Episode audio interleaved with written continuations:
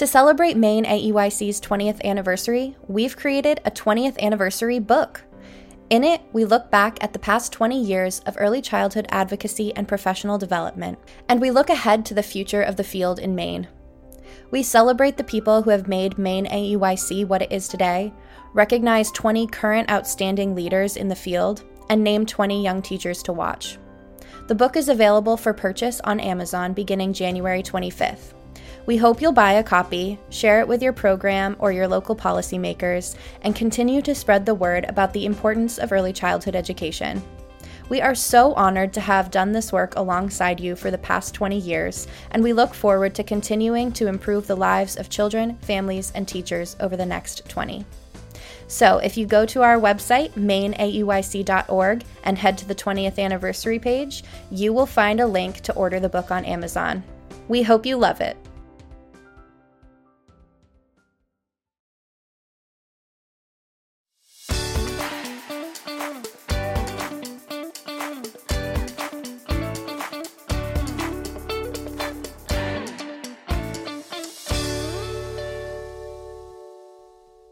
Welcome to another episode of 123 All Ears on Me.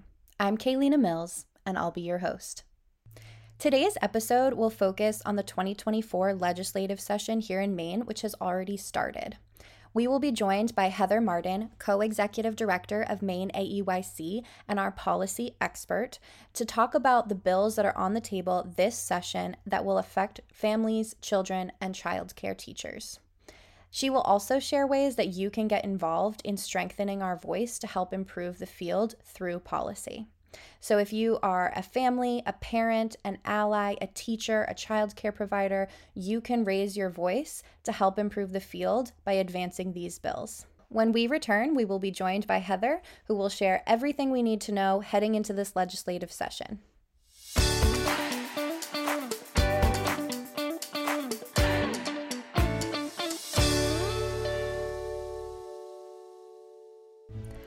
2024 is Maine AEYC's 20th anniversary, and we want to celebrate with all of you. We are planning a variety of events to bring educators together in joyful community across the state. Every 20th anniversary event will be fun, hands on, and playful, and they will all be free or low cost because you deserve to be celebrated for everything you do for children and families. You deserve to have fun. Our first 20th anniversary celebration is on March 10th at St. Joseph's College in Standish, Maine. Registration is open now, so don't wait. Join us for a light-hearted evening of music and movement with Chrissy Fowler of Belfast Flying Shoes. An early childhood educator herself, Chrissy will lead us in a night of contra dancing and give us a sense of how we could all lead similar activities in the classroom with our young students. This event is free to attend, and all participants will get a one hour certificate for elective training in music and movement in the classroom. You get to play, dance, laugh, and connect with each other while earning professional development hours. You can learn more about this event and others at maineaeyc.org on our 20th anniversary page. Registration is now open for the March event and space is limited, so register today maineaeyc.org slash 20th dash anniversary. That's M-A-I-N-E-A-E-Y-C dot org slash 20th dash anniversary. We can't wait to see you there.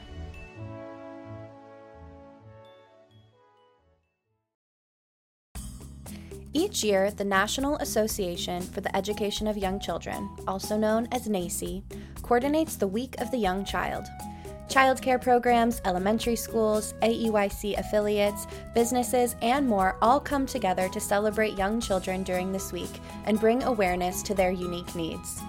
It is a time to educate your community, local business leaders, policymakers, congressional delegates, and local officials about the importance of early childhood education. In 2024, the Week of the Young Child will take place from April 6th to April 12th, and we here at Maine AEYC want to help you celebrate.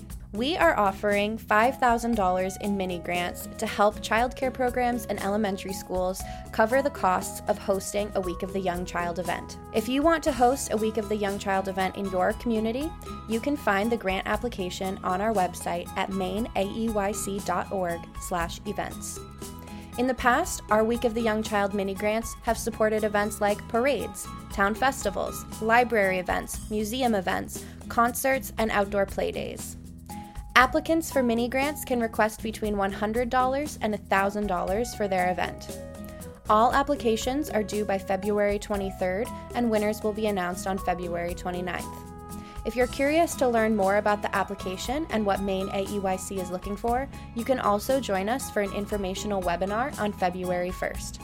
Registration for the webinar and full details about the application can be found on our website at maineaeyc.org/events. So we hope you'll apply for a mini grant and host a Week of the Young Child celebration in your community. We can't wait to hear from you.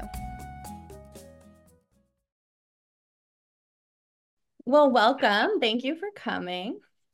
Um, Thank you for having me. Yeah. So, uh, before we get started, I obviously know you. We work together. and I'm sure a lot of people listening know you, but could you just start by introducing yourself and and who you are and what brings you here?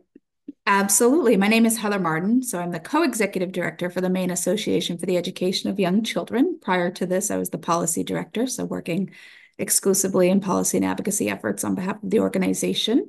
But prior to that, I did teach in the classroom for 20 years. I've taught in both public schools um, and private childcare programs, um, all ages. Um, the only age I haven't done is, um, you know, the the babies. So maybe someday I'll work myself back into the classroom and get to work with the babies.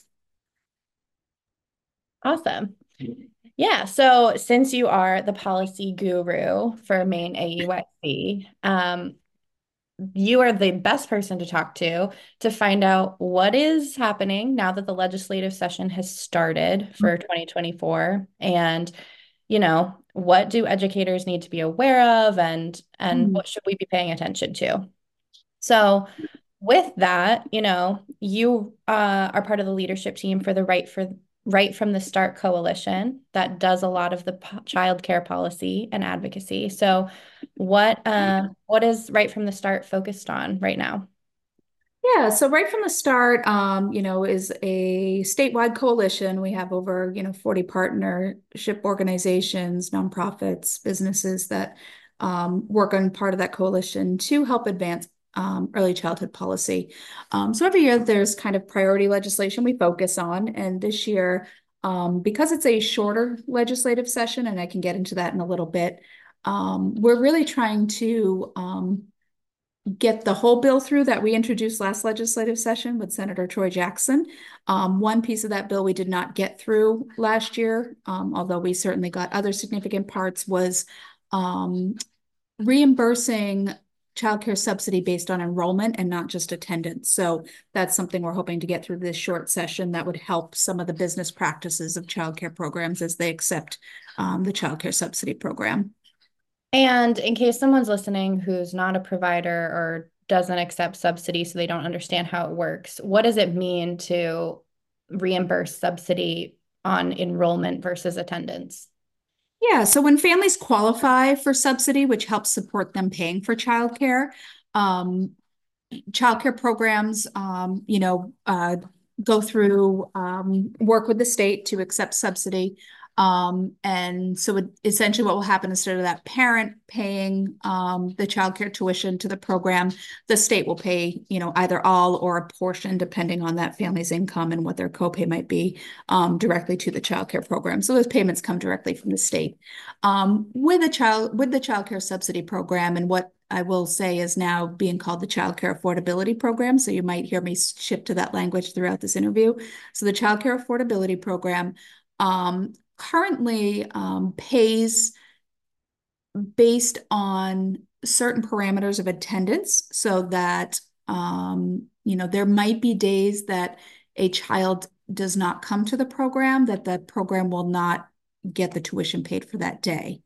Um, there's certain rules around what's accepted uh, missed days or absent days um, depending on there's a number of allocated vacation days sick days those type of things. So a program has to track all that attendance What did happen over um, COVID, because we got some federal funds, is that the state was actually able to take some of those federal funds and reimburse childcare programs for those children on the childcare affordability program, regardless whether child, you know, showed up that day or not. Um, especially with things like COVID and extended illnesses that we saw, this was really helpful for programs because if you have a, ch a child out for multiple days, weeks, and you're not getting paid for that slot, you're still paying the light bills, you're still paying the rent, you're still paying your employees to be there, you're still paying, you know, any benefits and overhead costs you have. So to not be paid for that, you know, um, child slot for that day is really harmful for the childcare business. So within certain parameters, the basics are that providers don't get paid if a child is absent for a day. Even yeah, though, yeah. So yeah, there's certain acceptances of, of absences. So you could you could hit a point that, you know, for example, one of the things is um, 50 hours of vacation time. So if a child care program is closed for 50 hours, um, they can get paid up to those 50 hours. However, if you, most childcare programs are taking a standard two weeks off now of vacation to support their employees, to support their own, you know, I know the program I worked out, it was always, you know, when the deep cleaners would come in and do the carpets and the walls and, you know, really deep clean the centers, um, you know, they might not be getting getting paid for that additional week of, of vacation time that the program might be closed for different reasons. Right. And so and it's not like someone if could fill that slot for just a day right they're not making that income from another student um, absolutely so yeah. they're holding a spot for someone and not getting paid for it and so that's right. kind of issue and so you want to shift that to just paying people based on the number of children that are enrolled with yeah yeah, that spot. And I think, you know, there's some language in there. We talk about enrollment versus attendance. Um, you know, thinking about what are general private pay practices out in the field? You know, what do our programs charge their private pay families? Um, you know, we I think we've seen, you know, a, a lot of those private pay practices tend to be you're paying for that slot or opportunity for that child. So whether they're there or not, that is their spot that's held for them. Um, like you said, there's not a wait list where people just pick up an additional kid for the day. There's a lot of things around information about kids you need. So it's a hard, that would be a hard model um, to have just a wait list for a day. Um, but if we can get our subsidy payment practices more in line with these private pay families. It's just a better sustainability business model for the childcare programs. It's going to incentivize more programs to accept the childcare affordability program um, dollars and and be able to work with that because it's really hard to budget. And if you think about even things going on like these natural disasters we're having, floods, like extreme weather patterns, like programs are starting to having to close for more uh, things that maybe we hadn't in the past seen happen. Um, you know, certainly if you're on the water, a childcare on the waterfront in any of our coastal towns, you know, you've been hit pretty hard. Maybe you've been flooded, you've had to close. What does that mean for your business model if you're not getting paid? Um, and during COVID, you know, we saw that childcare programs that maybe had to close down classrooms because COVID was spreading, um, or even close down their whole building for a period of time. You know, um, I think some some federal rescue dollars did help keep that cost at a minimum to their private pay families, but certainly some of the business operations still required private pay families to pay for that spot.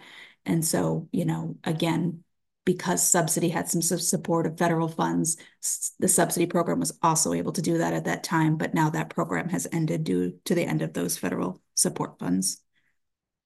Gotcha. Okay. So that's a big focus of yeah. legislative session this year. Mm-hmm. Um, you also mentioned earlier uh, that the legislative session is shorter for 2024. Yes. And, and can you talk about that and why that is? Yeah, so um, Maine operates on a um, biennium, so usually it's it's really around our budget cycle, our two-year budget. Um, so when we elect our representatives and our senators into their um, positions, we elect them for two years. So the first year they come in is the long session. That's where all kinds of legislation is introduced, any type of legislation. And that's how legislation gets worked through committees, gets adopted, you know, either into our budgets or, or funding off the table. And some bills you'll hear are carried over. So that means they didn't make it through the whole process of the uh, long session, or they didn't, you know, die on the table or die in committee, but they got, you know, carried over to the short session, which is happening now. So the legislature will take up that business, those carryover bills, plus a number of limited, what we kind of call emergency bills that that are uh, getting introduced as well. So it's not as many new bills that are introduced in the shorter session. Um, there has to be deemed a need or or kind of urgency to the bill. Um, so, for example, for ours, because it's kind of a carryover piece from a larger bill we were able to pass, um, there's a sense of urgency to it because it also affects the payment practices of our childcare programs. And we know that childcare is an urgent matter in our state. So, um, so that bill was able to get through what we call the legislative council, who decides what bills, new bills can be heard this session. So what we're seeing this short session is carryover bills and new, more urgent bills that the Legislative Council have allowed through. Um, so it's not as typically as long, um, where you know a session might start in a long session might start in um, December. Uh, last year it went till July, so quite a quite a good chunk of the year it was happening. Um, you know, typically a shorter session would be shorter. You'd probably wrap up around April, is what you expect. Um, however, um, that just depends on the flow of legislation and, and how long the legislators need to do their business. Um, it also means we've set our two-year budget. That's what our the larger bill we got passed last year, which included the increases for the wage tier stipend program, the increases for childcare subsidy eligibility, increases for Head Start. So that was a larger bill of ours um, that passed. That was passed into the two-year budget. Um, this session, what they would work on is called the supplement budget. So it would be, um, you know, additions to the budget that was passed last year. So it would be, you know, any other available money that might support programming or different legislation. So um, you might hear the word supplemental budget thrown around throughout this session as well. Okay, so the two-year cycle of our of our elected officials means First, there's a long session when all the new bills are introduced and the budget is passed. And then they get to take a break because we're a volunteer legislature and they need to go work their actual jobs. Yeah. Uh, and then they come back for a shorter second session to just like wrap up any bills or yeah. emergencies that need to be taken care of. Yes. That's just okay. Pretty good gist. Yep. And any supplemental budget that's going to be added on to that biennial budget. Gotcha. Yep. And is so like the supplemental budget, is that does that become part of the standing budget moving forward, or is that just like a one-time thing? Um, it, it it depends on the different initiatives in the budget. You might have some one-time things in the supplemental budget. You might have some ongoing program, you know, or, or state business expenses that go. A good example of that would be when we solidified um, the child care wage stipend program that was actually done in the supplemental budget of last legislative session. So that did become you know an ongoing budget item. I would say in any budget you know there could be a process where things are taken out or proposed to be taken out. So you know a budget is always two years. It's good when things are in a budget. They're harder to take out once you have them in. But um you know I, I would say everything in a budget's always temporary and you have to make sure it's put in the budget again the following year. So supplemental budgets can certainly include things that we expect would be ongoing state funding. Gotcha. Okay. So that kind of answers the question that I was going to ask next about how this legislative session is different than previous ones. Mm. But is there anything else you want to add? Like like for us, for childcare educators, for right from the start, mm-hmm. uh, is there anything different about this legislative session than than the past ones? Um, the only thing that would be different is if you are supporting a carryover bill that had a hearing already in the last session. So any bill that's carried over could be in different parts of the legislative process. You could have a carryover bill that had the public hearing last session and now it's just moving to the committee to, to decide if they're going to vote on it and pass it out for you know a, a House and Senate vote. Um, so in that case, you wouldn't have that hearing again. You would take the results of the hearing from last session, carry that over, and then you might be picking up supporting a bill through the committee work or through the you know the legislature so your outreach might look a little different in the case of our priority bill um, this one will have a public hearing so it will be very similar to last session this bill around enrollment versus um, attendance would go to the Health and Human Services Committee. Those would be the folks we do the outreach to because we want that committee to pass this bill. That's who we would testify in front of or write our testimony to. Um, and then they would convene as a committee to say, yes, we support this bill going on to the rest of the legislature to vote on, or no, we don't, or um, maybe there's an amendment they propose. So it, it's very similar in those pieces. So it just depends on whether you're supporting a carryover bill or not. When we enacted the wage stipends, which was a carryover bill from a long session to short session, we didn't have to go through the public hearing process again. We just had to support it through the rest of the process at that point. Gotcha. Okay. Yeah. Um, so you mentioned a bunch of things that I know I could participate in, anyone in the public could participate in. And so, what should educators, providers, advocates, and allies be preparing for this session uh, to help support the priority bill? Mm. Yeah, so I think the biggest thing is that storytelling piece. So if you are a childcare program and whether you your story is you accept subsidy, but here's a hardship when you're not getting reimbursed for all those days that you, you might a private pay family uh, gives reimbursement for. Um, maybe your story is I've stopped accepting subsidy or I've limited the amount of spots, you know, for children on subsidy because of these hard payment practices that make it hard to make my budget work. Um, you know, I think preparing those stories that lets legislators know that if you are going to work with families in the child care affordability program and offer these great opportunities for them and, and help them do the things they need to do, like get to work and let their child have high quality child care programming, um, you know, the business practice has to be better for the child care program. Um, we know the model of child care and trying to run a child care business is almost impossible margins to make that work. So anytime there's a slight loss of potential income that can happen sometimes in these payment practices, you know, it makes it puts providers in a hard position to say, I want to support these families, but if I'm not getting reimbursed, you know, based off a certain rate or or you know, a certain number of days their kid is here, um, I can't make it work, and therefore I can't accept those families. So, I think for us, it's you know, it's really telling the stories so that your legislators understand how it affects you day to day.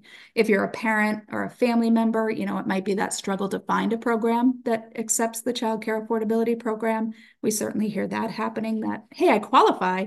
I just can't find a program that can take me right now. We want to be able to make the payment practices more equitable for childcare programs in comparison to their private pay tuition families. So that you know there isn't this distinguishing of you know oh i can only take three children on subsidy but the rest can be private pay.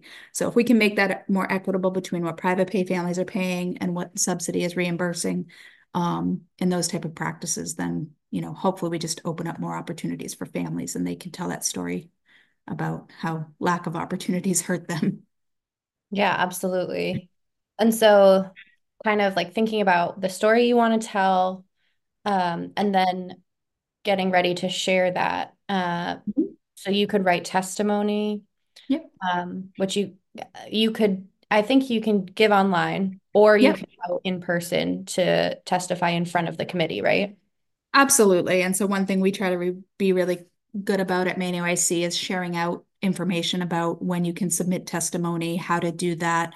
Um, you know, I we've in the past even done um, Google Forms or um, surveys that let you fill it out, and we help you write your testimony. So I, um, you know, would be hopeful. We'll do that again this year to support folks. Um, but if you're looking um, for testimony, you know, some of the nitty gritty is everything has a legislative document number. We call that an LD and then it will have a number. This piece of legislation does not have its LD yet. It's sitting in what we call the revisor's office.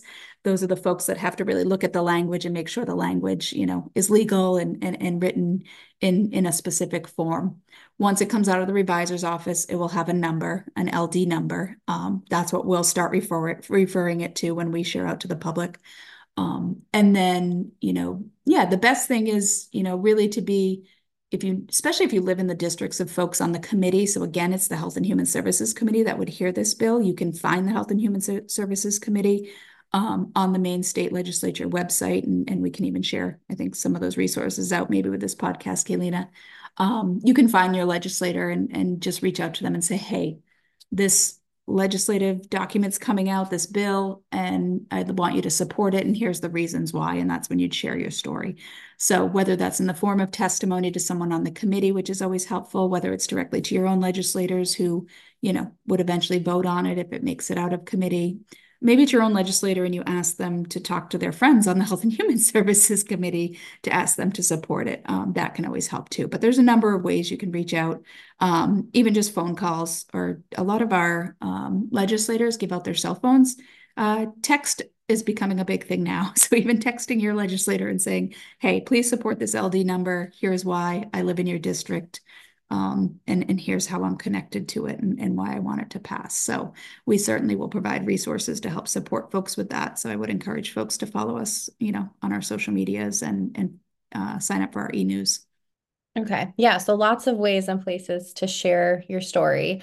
So childcare providers can tell the story of, you know, I can't take subsidy because, or it was really hard for me to continue taking subsidy because and then parents and and families can say it's been hard for me to find a program that takes subsidy or you know all of those things.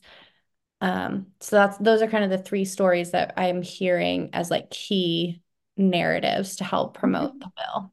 Yeah yeah and i'd say you know we always get good support from the business community too because they understand that need for affordability and availability for their for their folks that are even working in their organizations or, or businesses. Um, you know, we are, you know, we did create some um, hopeful fixes to the subsidy system with the legislation last session. We're waiting for that rulemaking process um, to go through till we increase subsidy eligibility up to 125% state median income. So certainly those are things that um, businesses have jumped on board to support because they want families to be able to afford childcare that work for them. And they also want them, you know, to find that availability. So if there's some hardships, you know, in, how subsidy is reimbursed or, or carried out, then um, they're very supportive of fixing that for the families, you know, particularly that, that are working for them. Right. If parents can't get childcare, they can't go to work, which means businesses don't have employees. So it, yeah. it affects everybody. It's an economic issue, yes. so I I heard you mention the rulemaking process as you were talking there, and I'm I'm curious to hear more about that. Like, what is the whole process? Because I know some people have reached out to us frustrated that childcare affordability eligibility has not increased yet because that was passed last June um, and went into the budget in July. So they're like, why why isn't it happening yet? Um, so what is kind of the whole process from bill to law to mm-hmm. actually it happening? Yeah, and this is where we get really into the weeds, right? Where it does get confusing. Um, so when you pass a bill that becomes law, you know, you do have your law. A lot of laws have to have rules. Um, I think of it in like businesses, you have policies and then you have procedures, right? So your policy is kind of like this overarching you live by, and then your procedure, you know, can change from time to time. Um, so when we pass laws, um, and then rules have to be made around them. Um, you know, there's some called substantive, major substantive rules. Some are um, you know, minor technical rules. So it depends on what class category they fit in. So we are going through the rulemaking process for a lot of the legislation that was passed last session. I'm going to throw another layer of confusion onto this because when that larger bill was passed last session, it wasn't passed by two thirds of the legislature. Um, the whole budget wasn't. This law, this law was in that budget, but the budget only passed by a majority of the legislature, which means we then had a 90 day budget. So none of that programming could start or that money could be allocated until 90 days after the budget was finally signed into, into law. So it just added another delay, unfortunately. Um, so a lot of these, the bill programs will fall under the Office of Child and Family Services. So childcare affordability for childcare educators um, falls under that. The increased in the childcare el- eligibility from 85% state median income to um, 125 state uh, 125% state median income falls on that as well. So they're creating the rules right now because there was that delay of the 90 days 90 day budget. Um, plus now the rule making process takes time. So even though the law on the books had started on a certain date, they have to make the rules. Um, part of that rulemaking process is it has to be vetted again through other offices around just making sure legal language is is you know all there. Then it also has to come out to the public and the public has an opportunity to do a public comment and say i love this about the rule. I wish you'd change this about the rule. I don't like this about the rule. Um, and then they have to comment back on all those public comments. So it might be yes we had seven speakers speak about this part of the rule they would like to change it to this and it might be a comment back like yes we are changing it you know or or no we're not changing it this time because so it's a process. so even though we enact laws, sometimes they don't happen right up front. Um, there, there does take it does take time for this rulemaking. You know, I am pleased there was, um, you know, a hopeful timeline put out by the Office of Child and Family Services, trying to be really transparent about this and help the field understand what what might be coming. So they did give a tentative, hopeful spring timeline for those laws that were enacted for the whole rulemaking process, you know, to get through. So we'll be hopeful of that spring timeline again. Um, you know, that rule doesn't only just sit in the Office of Child and Family Services, it has to go to other offices too. So, you know, it's all about, you know, what we call bureaucracy sometimes and, and getting through all the the things that it has to get through. So it's it it feels confusing, but I, I always like to think of it, you know, as as your policy and procedure that we have laws and we have rules. Gotcha. Yeah.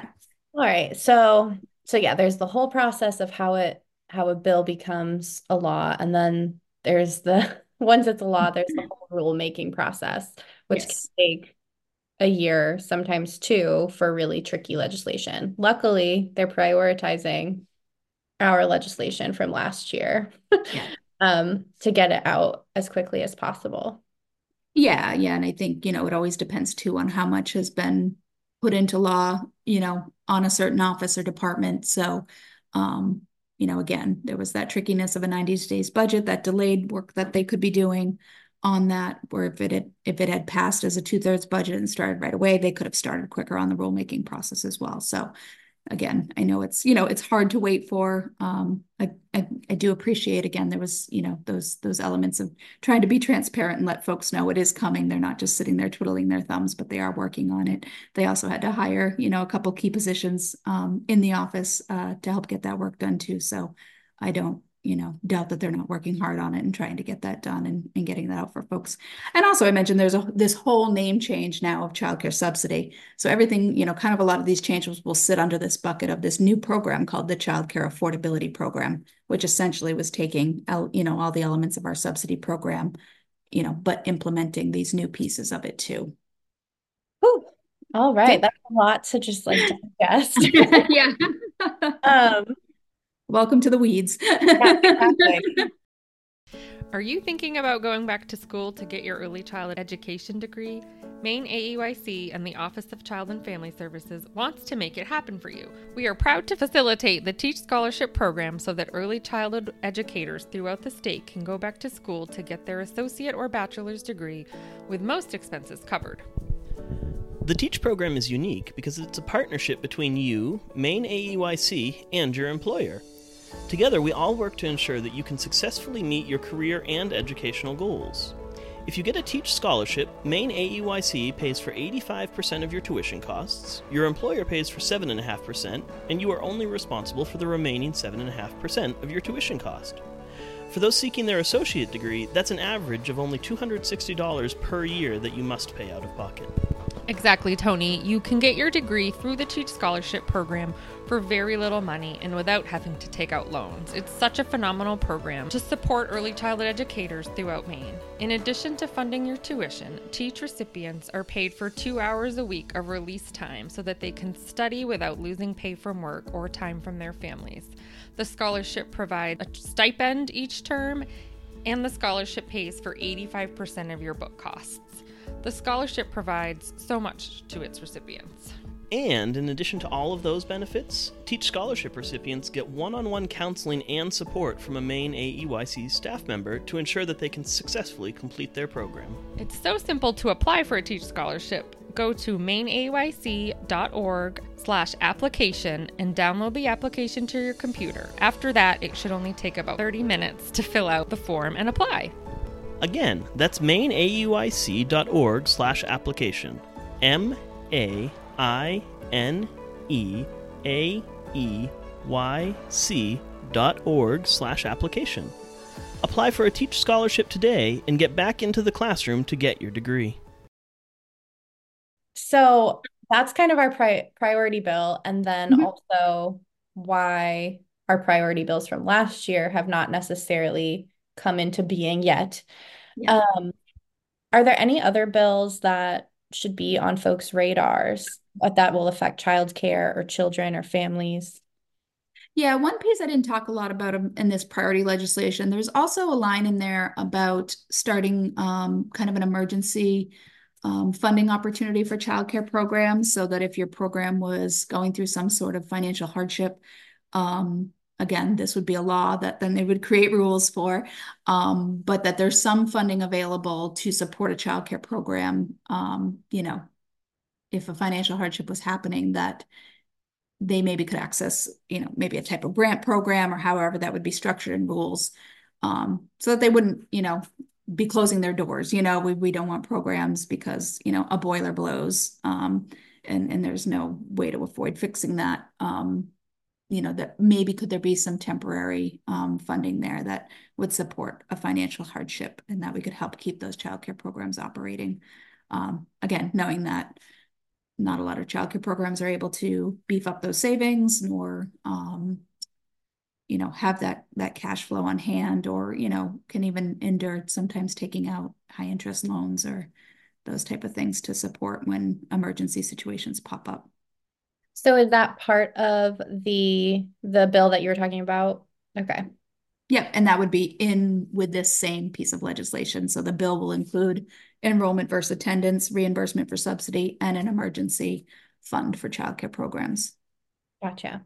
Okay. So much can be included in one initiative. Oh, yeah.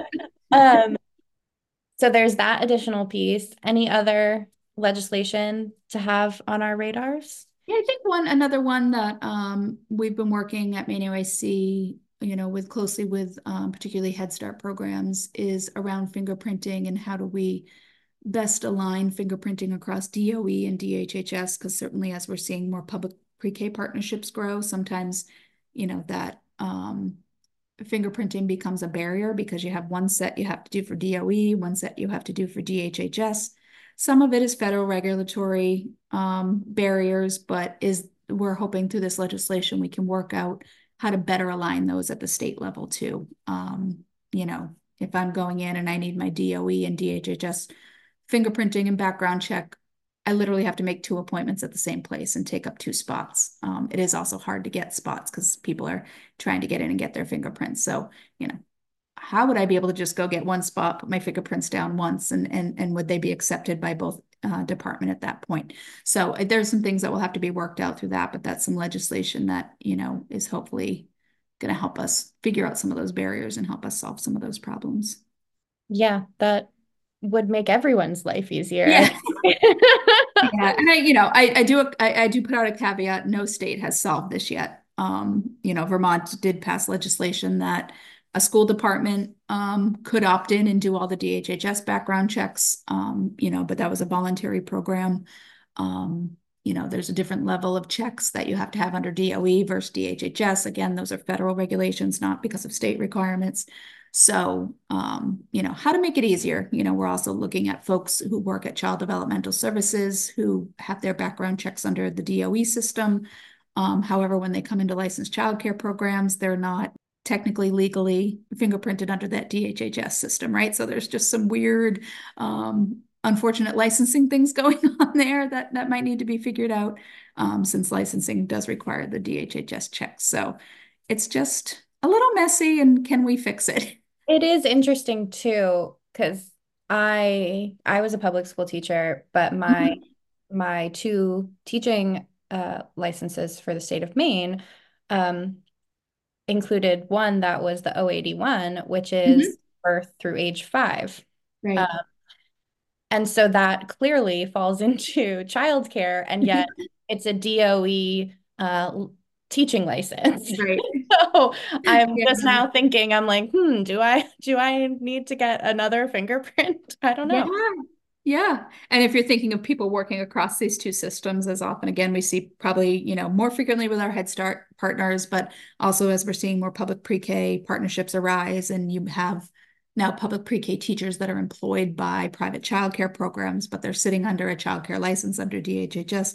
They're having to get these multiple checks. And then you start to get into, okay, what's my five-year, you know, um, you know, re-fingerprinting schedule. Now I have to go multiple times because I have to do this one every five years and this one every five years, you know.